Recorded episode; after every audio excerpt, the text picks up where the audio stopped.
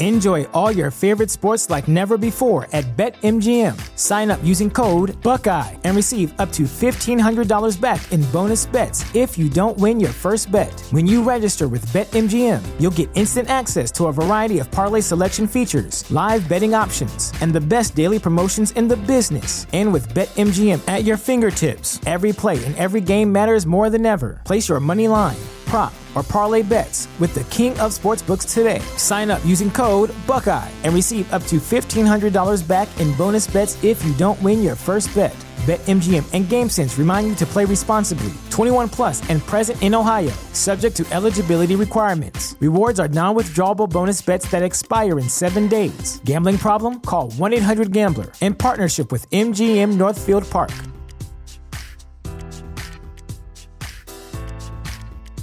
Support for this podcast and the following message come from Corient. Corient provides wealth management services centered around you. They focus on exceeding your expectations and simplifying your life. Corient has been helping high achievers just like you enjoy their lives more fully, preserve their wealth, and provide for the people, causes, and communities they care about. As one of the largest integrated fee-only registered investment advisors in the U S, Corient has deeply experienced teams in twenty-three strategic locations. Corient has extensive knowledge spanning the full spectrum of planning, investing, lending, and money management disciplines. Leverage Corient's exclusive network of experts to craft custom solutions designed to help you reach your financial goals, no matter how complex they may be. Real wealth requires real solutions. For more information, connect with a wealth advisor today at corient dot com. That's C O R I E N T dot com. corient dot com. You know how to book flights and hotels. All you're missing is a tool to plan the travel experiences you'll have once you arrive. That's why you need Viator. Book guided tours, activities, excursions, and more in one place to make your trip truly unforgettable. Viator has over three hundred thousand travel experiences to choose from. Everything from simple tours to extreme adventures and all the niche, interesting stuff in between. So you can plan something that everyone you're traveling with will enjoy. Real traveler reviews give the inside scoop from people who've already been on the experiences you're considering, so you can plan with confidence. Free cancellation helps you plan for the unexpected, and twenty-four seven customer support means you can travel worry-free. Download the Viator app now and use code Viator ten for ten percent off your first booking in the app. Find travel experiences for you. Do more with Viator. History of Persia is a Hopful Media podcast production. This show is sponsored by BetterHelp Therapy Online. Life doesn't come with a user manual, so when life stops working for you, it's pretty normal to feel stuck. Imagine somebody who spent, oh, say twenty-five years being really distracted, overwhelmed by clutter, and fluctuating between being really into obscure ancient history and not being able to find the motivation to do the dishes. That person is me. And apparently, if there were a user manual to life, it might have told me that I have A D H D and should talk to my doctor about that. Therapists are about as close to a manual as we can get. Folks who are trained to help you figure out challenging emotions and learn coping skills. BetterHelp has connected millions of people with licensed, registered therapists for convenient and secure online therapy. It's convenient and one hundred percent accessible online. No waiting rooms, no traffic, and not even endless Googling of therapist near me. You just fill out a questionnaire and get matched with an appropriate therapist. And if it doesn't click, BetterHelp makes it easy to switch providers. Everyone deserves to feel their best, so get unstuck with BetterHelp. Learn more and save ten percent off your first month at betterhelp dot com slash Persia. That's BetterHelp, H E L P, dot com slash Persia.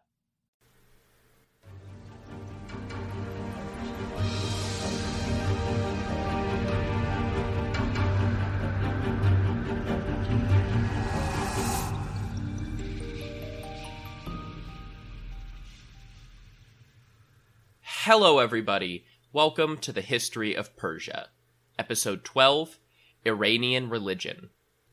In the last episode's Return to the Narrative, I covered the final decade of Cyrus the Great's life as the King of Kings, what he did in the eastern half of his empire, what we know about his administrative activities, and finally, his death in a battle on the northern frontier. This episode begins the first of the stories that will run sort of parallel to the main narrative. In this case, that's the story of religion in ancient Iran.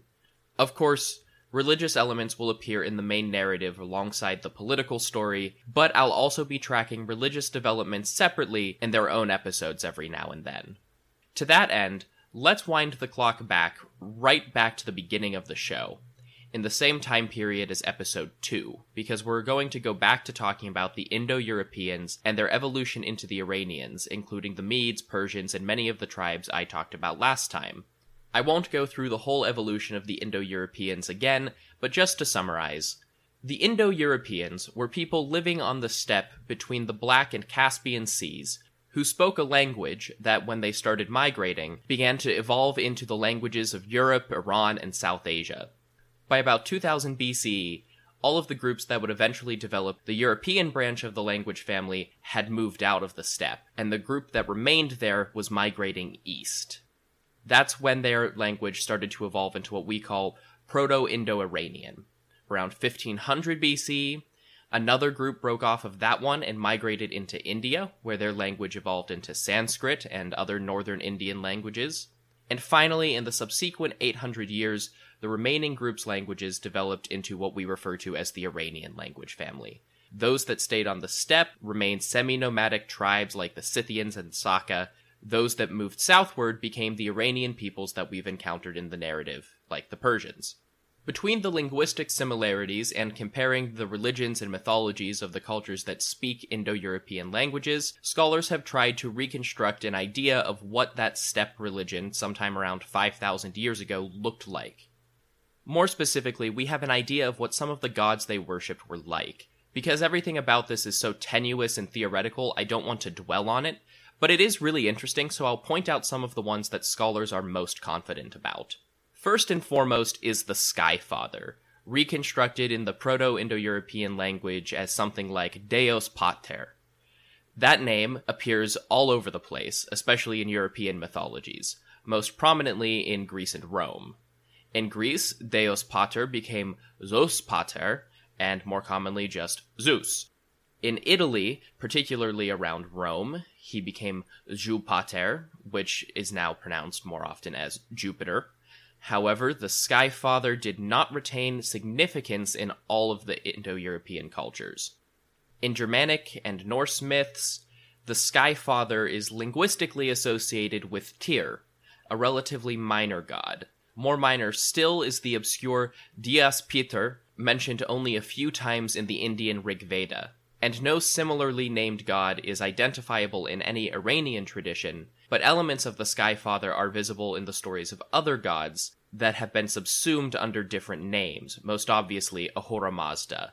More on him in a bit. Three of the other best-attested Proto-Indo-European gods all have to do with the sky as well. They are gods of the dawn, the sun, and the moon. The dawn goddess is reconstructed as Hausos. In Greece, that became Eos. In Rome, that became Aurora. In Indian traditions, that became Usas. And in Anglo-Saxon Germanic mythology, it became Eostre, which is the ultimate root for the name of the Christian holiday Easter, just to name a few appearances. The sun was something like Sehul. In Greek, that became Helios. Roman and Germanic Sol, Indian Subra, and Iranian Hevara Keshaita. A common feature across many of those disparate Indo-European cultures was the sun as an eye or watchman for the Sky Father, a feature also seen somewhat in the Iranian tradition. The moon deity's name is harder to reconstruct. One suggested option is Menat, becoming Mani in Norse mythology, Menno in Lithuania, and also being the root of the word ma for moon in some ancient Iranian languages. Though similar names do not appear across too many Indo-European cultures, similar deities with similar traits do appear all across the board, giving us a pretty good baseline for a moon god as well. There are many more, but these are just some of the best attested or most familiar concepts to a lot of people. Others included a pair of twin deities associated with horses, gods of thunder and water, and more abstract concepts like nature spirits, fate and destiny as woven thread, and three divine old women serving some kind of cosmic purpose, which varied a lot between different places. What you might be noticing, if you're familiar with some of the mythological traditions I'm talking about, is just how minor a lot of these deities were if we just traced the names from Proto-Indo-European to the descendant languages.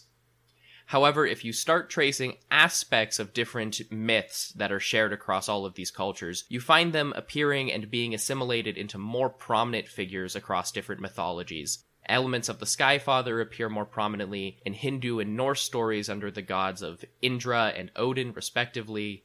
In the Greco-Roman tradition, elements of linguistically associated with the Dawn Goddess can be found in Aphrodite slash Venus, as well as Athena slash Minerva.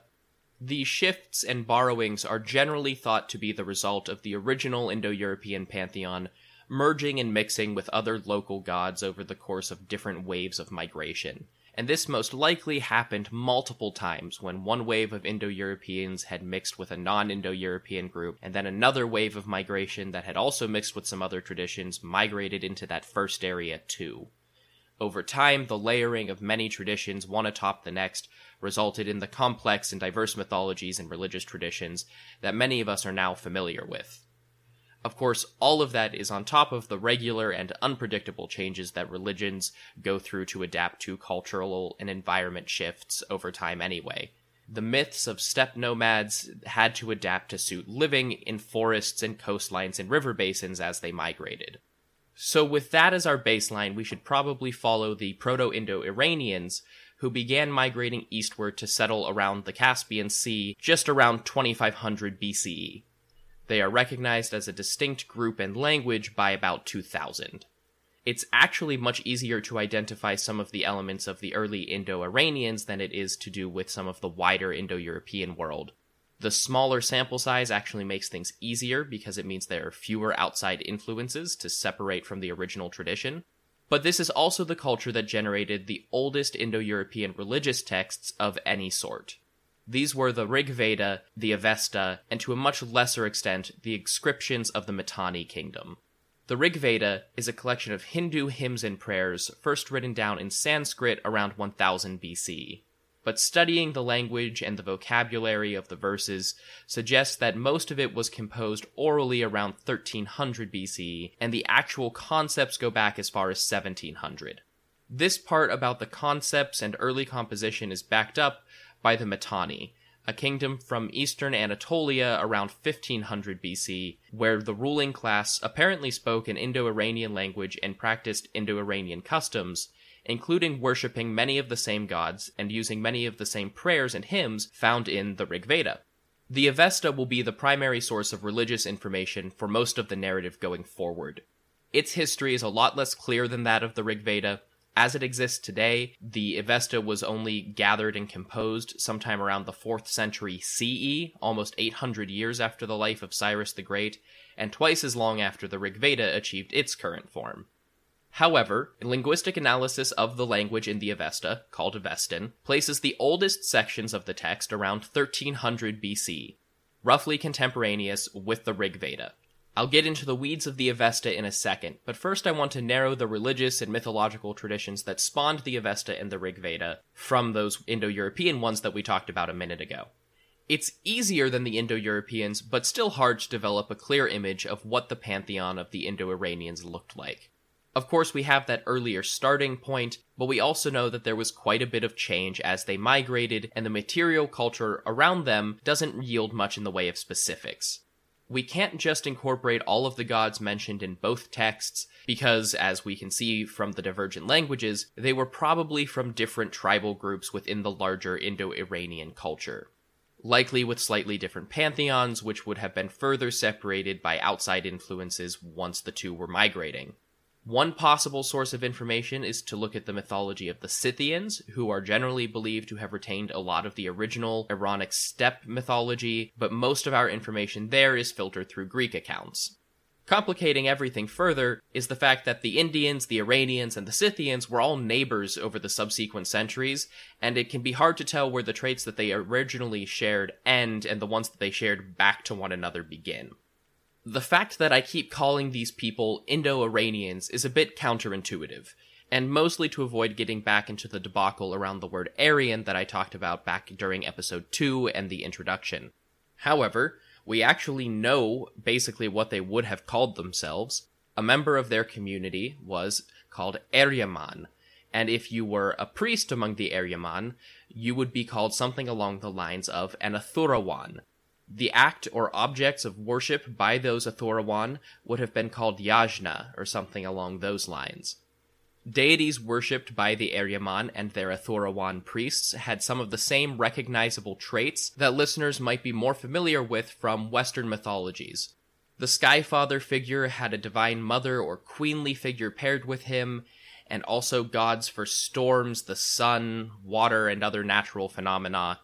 There was also a lot more emphasis on gods associated with social order. These deities were divided into two probably overlapping categories: the Asuras and the Devas. Those two classifications became a lot more codified as the Vedic and Avestan traditions separated, but at this point they likely had a deal of overlap, as some gods labeled Deva by one group are apparently Ahuras in the other group. Keep in mind that when I give the names for these earliest forms of later deities, they're just the best guesses based on linguistic similarities between the Vedic and Iranian names for different beings. So, they had Mithra, a god associated first with oath-keeping, but also later with warfare. Aruwat, a deity associated with perfection and order. Tepati, a goddess associated with the sun or fire, who was extremely prominent or rose to prominence later to become one of the chief deities of the Scythians. Veretra, a god associated in some way with war or conflict. Vivawant, a sun god, and that god's son Yima. Manu was associated with warfare and inflamed passions, and Aji was a dragon or a serpent associated with evil deeds. One deity, likely honored by at least some of the Aryaman, but harder to identify in the Vedic, Scythian, or Mitanni texts, is Mazda, or better known as Ahura Mazda, the god who became the chief deity of the Iranian Zoroastrian tradition. It's possible that Mazda could be identified with a couple of minor Vedic figures, but while they are mentioned very infrequently, Ahura Mazda became the supreme god of the Iranian tradition. By piecing things together from all of these sources, we can actually get an idea of some of the more abstract concepts too, like rituals and sacred objects. For instance, it is clear that fire and water were both considered sacred, as both are personified or venerated in both holy texts, and the title Apam Napat appears to honor certain beings as child of the waters. There was also a cosmic concept of truth or order called Arsha. We can also deduce that they used a plant called soma or hauma that is supposed to have an effect on everything from hunger to sexual stimulation to spiritual connection and healing. All sorts of things have been suggested as the scientific identification for Homa. Special attention is given to intoxicating plants that might have given rise to the belief in supernatural effects. Everything from mushrooms to cannabis to lotus to sugarcane has been put forth, but the most popular suggestion is a plant called ephedra, which is still used by some Parsi Zoroastrians in northwest India even now. Ephedra grows all across the right region of the steppe and Iran, and its extract, called ephedrine, can be used as a stimulant or performance enhancer, stimulating brain activity, increasing heart rate and blood pressure, and expanding air passages. It can be brewed into teas or ground up to elicit less extreme versions of the same effects. So it's a good candidate, but there's still no definitive proof that this is the historical Homa. So that's some of the religion that can be traced back to the Aryaman, the Indo-Iranians, as we're able to scrape it together piecemeal from a variety of different sources. Right around fifteen hundred B C, religious beliefs for this group started to change, probably more so for those that stayed on the steppe than those that started migrating towards India. And I say this because many of the gods venerated by the Rig Veda ended up condemned by the Avesta. Historically, it's not that odd for the gods of rivals or gods that had lost favor to become condemned, but it would be a little more strange for people to start worshipping demons. That idea makes for very compelling fiction, but not a lot of sense in reality. So odds are, the Iranian culture around the Avesta started condemning gods that were still praised by their cousins that had left. A few spirits, still revered by the Iranians, did become despised in India, but of the gods I've listed so far, it seems like a kind of one-way affair. What definitely wasn't one-sided, though, was what happened with the words Asura or Ahura and Deva. In the Indian Vedic tradition, Asuras became the category of destructive and power-hungry gods, while Deva became more benevolent gods in the cosmic order of things. It's almost a perfect reverse in the Avesta. Ahuras are good spirits and Devas are evil. Over time, Deva essentially came to mean demon in Iranian languages. For many years, it was suggested that this religious split was the impetus for the waves of migration out of the Indo-Iranian steppe, taking the Vedic traditions with them. I don't want to completely roll this out, because the timeline fits almost too nicely, but religious conflict as the only reason for these migrations doesn't have a lot of support from modern scholars. That brings us to another theory that was once popular, but is now mostly dismissed, that one man was responsible for all of the religious change among the Iranians, that man being a priest on the steppe, one of those Athurawan. This man was named Zarathustra, though history remembers him somewhat better by the Greek transliteration Zoroaster, prophet and founder of the ancient religion of Zoroastrianism. It was once thought that the religious reforms of Zoroaster might have been the source for, of the split between Indian and Iranian religion, but it is now more widely believed that many of the differences were already developing, and that, if anything, Zoroaster sharpened and codified a few of them.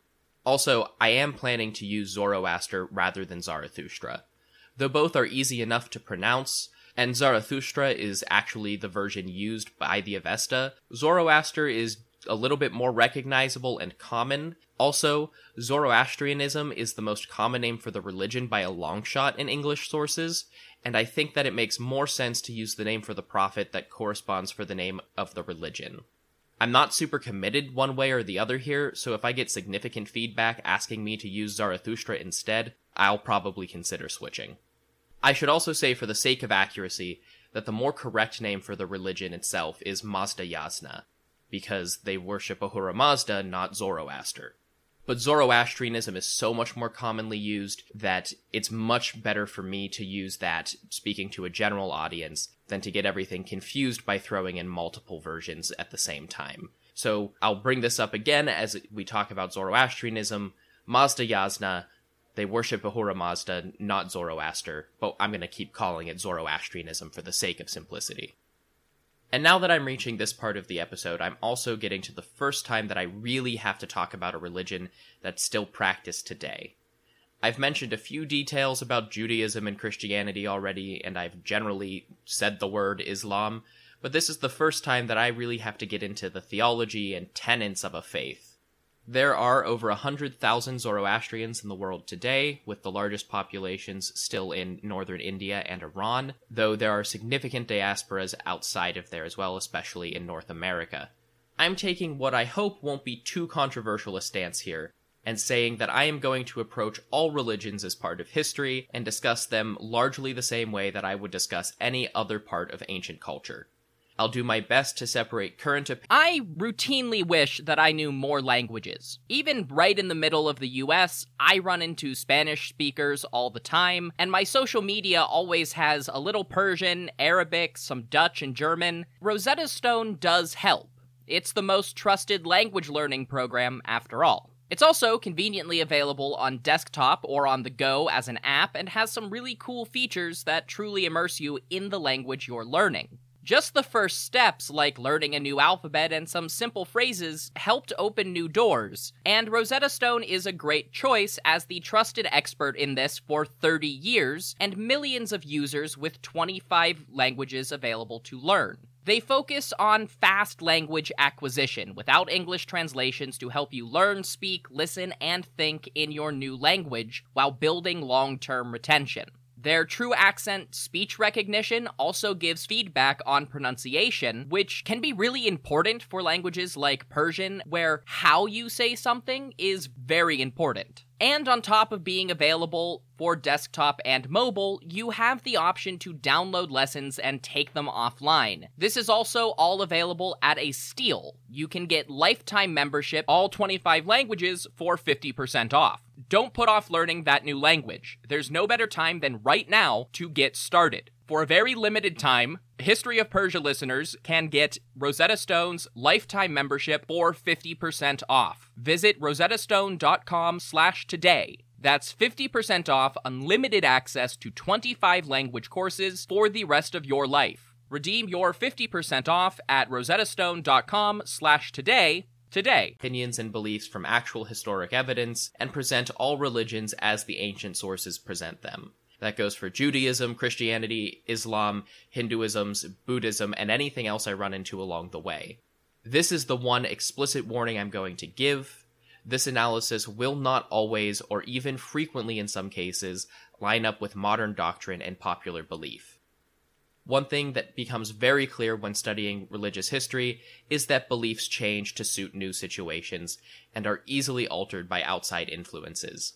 I'm not trying to pick on Zoroastrians here, it's just that this one particular religion is more relevant to the podcast than others.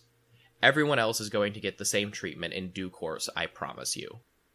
So what exactly were Zoroaster's reforms? Well, and I feel like I'm saying this a lot, it's difficult to say. We don't know what was reform and what was pre-existing religion first codified by his hymns, but it is generally believed that he was the composer of a set of seventeen hymns called the Gathas.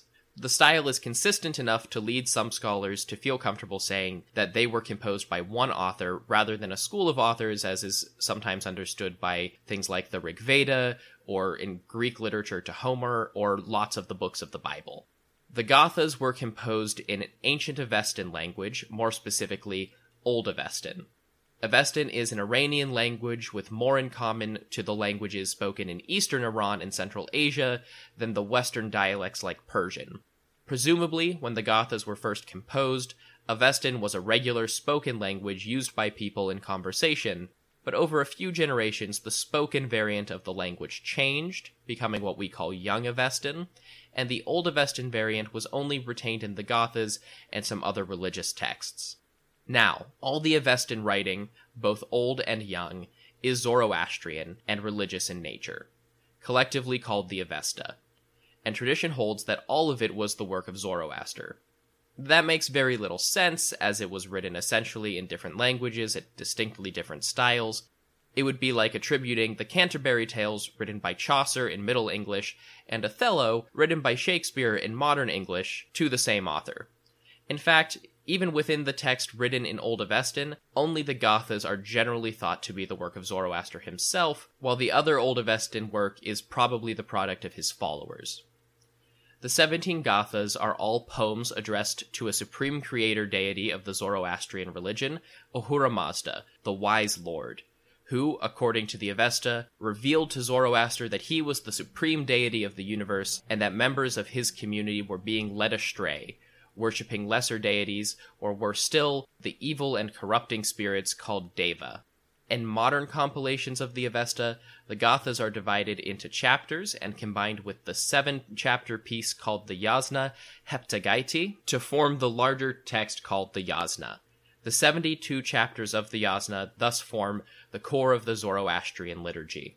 The third Old Avestan composition is the Vesperad, which acts as a supplement to the Yasna, and is again slightly younger than either of the two main components. After this, all the surviving texts of the Avesta were composed in Younger Avestan.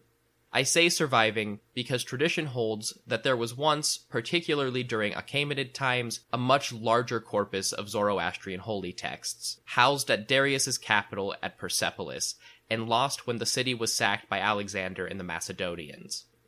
How much of the loss of holy texts can be attributed directly to Alexander is probably significantly less than Zoroastrian tradition holds, but just that texts were lost in the intervening seven hundred years when the rulers of Persia were not also worshippers of Ahura Mazda is very much believable. There are even fragments of partially lost texts included in the Avesta.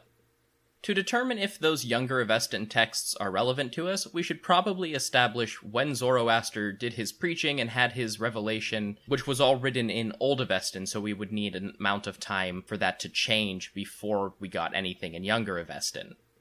In the ancient world, Zoroaster was already famous. Some classical Greeks believed he was an impossibly ancient Eastern sage who lived millennia before their own time, placing Zoroaster's life sometime around six thousand B C E. Most scholars believe this to be incorrect, and mostly about the mythology of Zoroaster among the Greeks. six thousand B C E would predate any known writing by about three thousand years, and the linguistic understanding of the Avestan language by about five thousand years. Zoroastrian traditions from the time of the Sassanid Persian Empire around three hundred C E held that Zoroaster lived around the sixth century B C, right around the time that Cyrus the Great was alive. This is based on a couple of things, largely the presence of names in the Avesta being shared with members of the extended Achaemenid family, and possibly Hellenistic Greek traditions about Greek philosophers like Pythagoras, also roughly contemporary with Cyrus, studying alongside Zoroaster. Scholars also tend to reject this dating, but some people both in and out of the Zoroastrian community will still quote six hundred B C occasionally. The most commonly accepted dating for Zoroaster that fits with the cultural and linguistic evidence, legends of where he was born and lived, and the timeline for his teachings to be heard in Greece during the classical period suggests that it was sometime in the mid-second millennium B C, probably around thirteen hundred. That would place most of the younger Avestan text sometime after one thousand C E, up to and including the Achaemenid period. There are several collections in this category, but most significant to us is the Yashts, a series of hymns addressed to various divinities. The first is dedicated to Ahura Mazda, but all the others are prayers to other beings, and it's hymns like this that get us into the weeds of Zoroastrian beliefs about God, or gods. Modern Zoroastrians are, for the most part, entirely monotheistic. Ahura Mazda is the one and only god. Some of those that I've met and spoken to tell me absolutely one hundred percent adamant Ahura Mazda is and has always been understood as an abstract being with no physical representation, anthropomorphic or otherwise. Both of those beliefs are apparently relatively recent. Monotheism and Zoroastrianism appears to have fluctuated across time, and there are many pieces of art that non-Zoroastrian scholars understand to be images of Ahura Mazda. I'll weigh in on those as we actually start seeing them in the narrative, though. The Gathas make it clear that Zoroaster was giving Ahura Mazda absolute preeminence. There are references to other divine beings and Ahuras, but Ahura Mazda is absolutely the focus. The Yashts, however, especially because of their later composition, remind us that there were other beings still being venerated and important to the followers of Zoroaster's doctrine. As Zoroastrianism spread among the Iranians, many of the Yazatas referenced in the Avesta were worshipped independently as part of a larger polytheistic pantheon, probably somewhat similar in practice to the pantheon of Vedic Hinduism in India. Everything is made less clear by a combination of poor record-keeping about religion in ancient Iran generally, and a very nice coat of Zoroastrian whitewash on history that was applied during the more theocratic years of the Sassanid Empire. The structure of the Avesta, as we know it, was developed then, and the oldest manuscript is only from the thirteen hundred C E, so getting details from twenty-five hundred years ago is pretty tricky business. I used the word Yazata a minute ago, talking about the different deities venerated in the Yashts. First things first, I'll be using the word Yazata a lot, because it's the Zoroastrian name for these beings. You may also notice that I'm beating around the words God, deity, and worship when I talk about them. That's because in modern Zoroastrianism, they are most definitely not gods. The Yazatas are more closely identified with the angels of Abrahamic religions, but were very likely more prominent and more directly culted historically.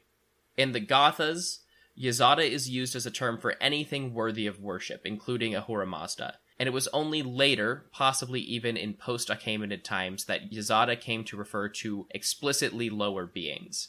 In the Gathas, it's not always clear that the names of the Yazatas refer to the actual personified beings, or to abstract concepts represented by the Yazata.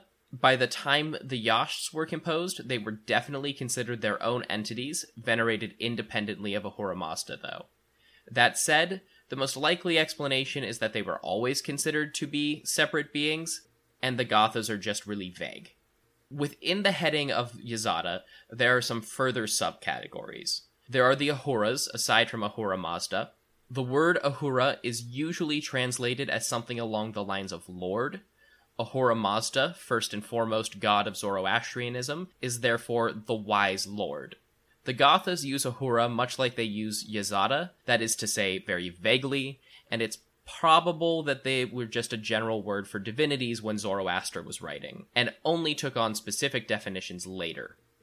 Two beings are regularly called Ahura in the Younger Avesta, beside Ahura Mazda himself.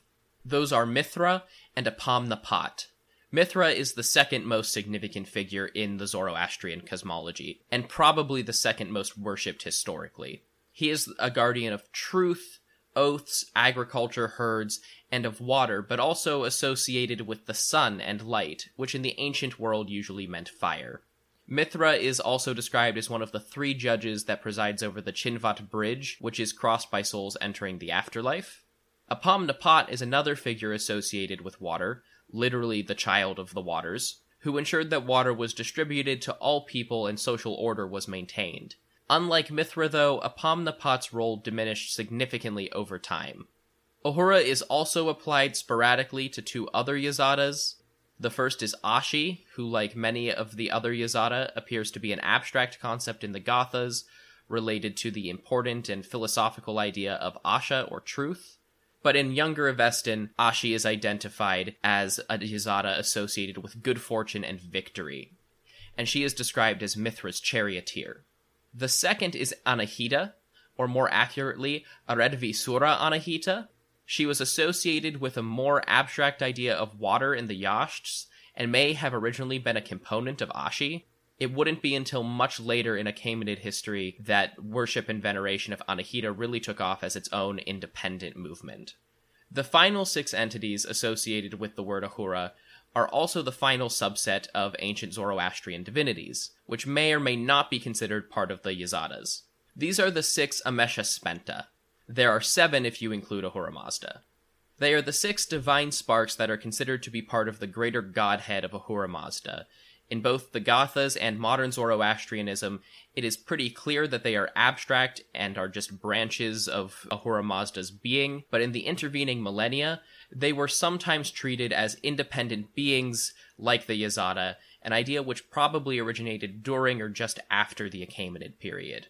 These are Vohumana, good purpose, Asha, the truth, Kshatravaira, possibly associated with the sky and later with metal, Spenta Armiti, natural harmony, Havatat, perfection, and Emeritat, immortality. You can probably tell from the way I defined them that they are fairly abstract, but the general idea is that these six concepts form a basis for creation. And I feel obliged, because I used modern Zoroastrianism as a point of reference a few times, to say that this is still a very history-oriented take on the Yazata. It's drawn largely from actual Avestan texts and historians' interpretations of what those meant three thousand years ago, not necessarily the same ideas as they are treated by practitioners today. Like I said before, all of this is history first and anything else second. So where do I come down on the Yazatas myself? Are they angels, gods, saints? Well, I think the best answer is that they are, and were historically, Yazatas.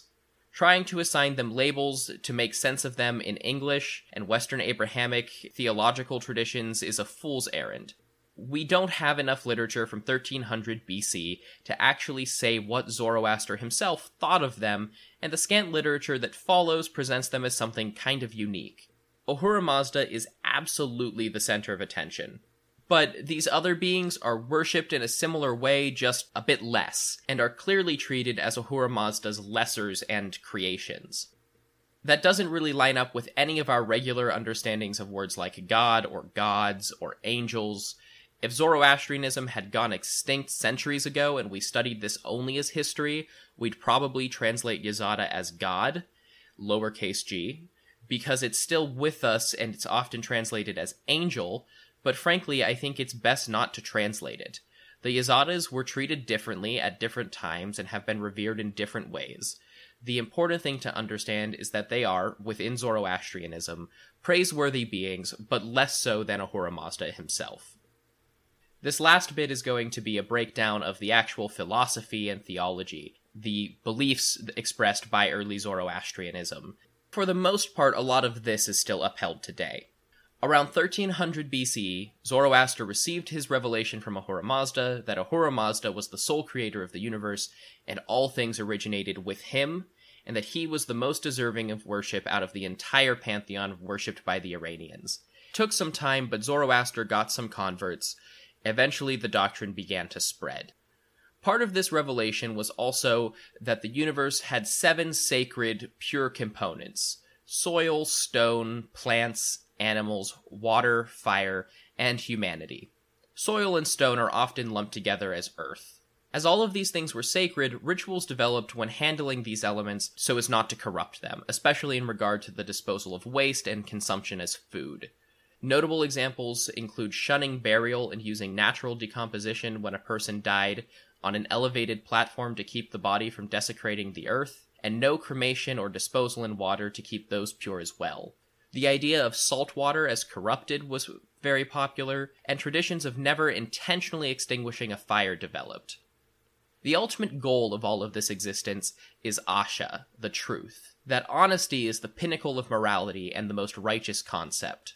This truth is best expressed through the maxim, Humata Hukta Huvarshta, three Avestan words meaning good thoughts, good words, good deeds. If you think about good, you can speak good, and if you do these things, your actions will be good. Asha is opposed by Druj, the lie, which is essentially the opposite in every way, dishonest, corrupting, and evil. And within this framework of pure and impure, truth and lies, Asha and Druj, every part of the creation, from the Yazata on down through humanity and everything else, has the choice between the two. Free will is fundamentally part of the way things work in Ahura Mazda's creation. The problem, as conceived in the Gathas, is the idea of Angra Mainyu. In the Gathas, like so many other spirits in Zoroastrianism, Angra Mainyu is an abstract idea, that idea being evil thoughts. In younger Avestan works, it is made more explicit that Angra Mainyu is a being, an antagonistic opposite to Ahura Mazda, or possibly a direct part of Ahura Mazda like the Amesha Spenta that represents the corrupting parts of creation. The former view was commonly held for many centuries, both in scholarship and doctrine, but the latter has gained more prominence in the last couple hundred years, and because these things go in cycles, some secular scholarship is now looping back around to a more dualist way of interpreting things. In either case, Angra Mainyu became a force that corrupts, leading humans and spirits alike down the wrong path. Essentially, this corrupting spirit, when combined with our own free will, is the root of evil and destruction in the universe. The spirits corrupted by Angra Mainyu are those called the Deva. In the Gathas, Zoroaster called the Deva false gods not to be worshipped or revered, and it seems this understanding of the Deva lasted into the Achaemenid period, but over time, the Deva were treated as corrupting influences of their own, essentially becoming Zoroastrian demons. Those are just the absolute bare-bones basics of Zoroastrian theology. Ahura Mazda is the prime god and the creator of the universe. All things good tie into Asha, the truth, and evil comes from Druj, the lie, championed by the corrupting spirit of Angra Mainyu. Every sentient thing, human, Yazata, et cetera, has the choice between those options, and of course everything in practice exists in a fairly gray area. There is so much more to say, and I'll be coming back to religion and Zoroastrianism as we go. I think it's safe for me to say that you can look forward to the next episode focused specifically on religion to come out after I finish with the reign of Cambyses. So, speaking of Cambyses, what does this tell us about the religious beliefs of Cyrus and his sons, the taste-bud kings of the early Persian Empire? Not really a thing.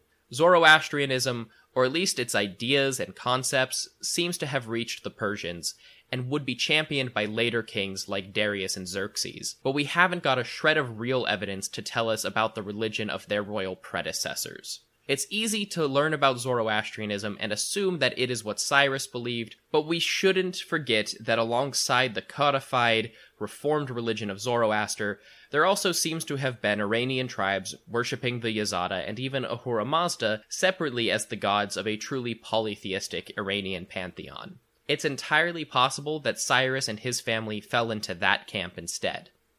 For what it's worth, I think they probably were some sort of early Zoroastrian, or at least Mazda-centric religion. Darius bragged a lot about reforms, but religious wasn't really one of the prominent categories, so it seems reasonable to think that religious changes weren't that big of an issue. I could be totally wrong, there are scholars that agree with me and plenty of others that don't, but Zoroastrian tradition has certainly claimed Cyrus as one of their own. And with that, I think it's time to wrap this up. Next time will be the long-belated episode on kingship, and then after that it's back to the narrative to see what Cyrus's children did with the empire they inherited. If you're looking for more information, maps, the Achaemenid family tree, what sources I use to research all of this stuff, that can all be found on the website, history of persia podcast dot wordpress dot com. New episodes appear there and wherever else you get your favorite podcasts. I'm extremely grateful to everybody who's been sharing on social media and reviewing on iTunes. The show is growing really quickly, and that's very exciting to me. If you want to share yourself or just follow on social media, uh, Twitter is History of Persia, and Facebook and the new Instagram account are History of Persia Podcast. Thank you again, everybody, for listening to The History of Persia.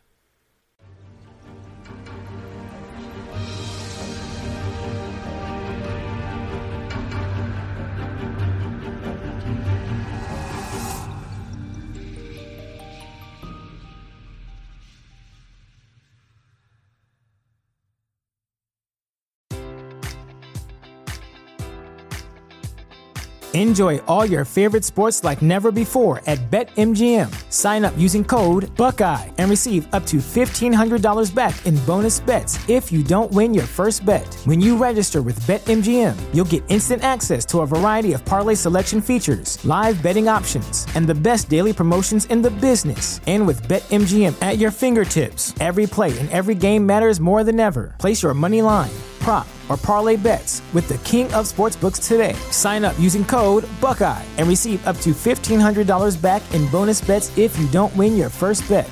BetMGM and GameSense remind you to play responsibly, twenty-one plus and present in Ohio, subject to eligibility requirements. Rewards are non-withdrawable bonus bets that expire in seven days. Gambling problem? Call one eight hundred gambler in partnership with M G M Northfield Park.